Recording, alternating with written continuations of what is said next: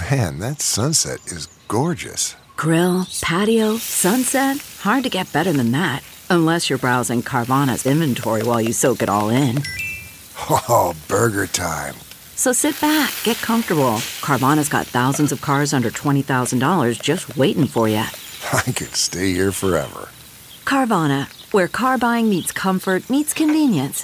Download the app or visit Carvana.com today.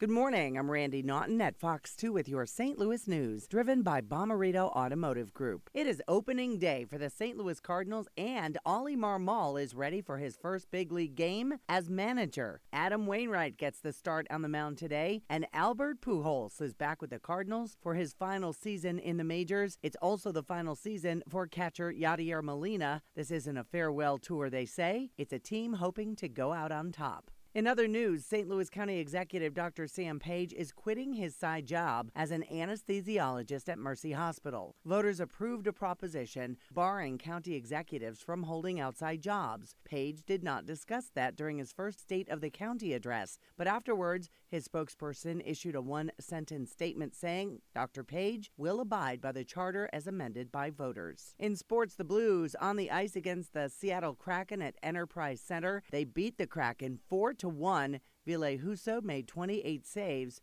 The Blues host Minnesota tomorrow night. From the Fox 2 Weather Department, a cool, dry start this morning, spotty showers this afternoon, windy and chilly with temperatures in the 50s and gusts up to 30 miles an hour. Spotty showers tonight may see some light snow. Chilly, windy, and spotty showers continue on Friday, highs only in the 40s. A nice dry weekend ahead with temperatures in the 50s and 60s. Warmer temperatures early next week with some showers and storms.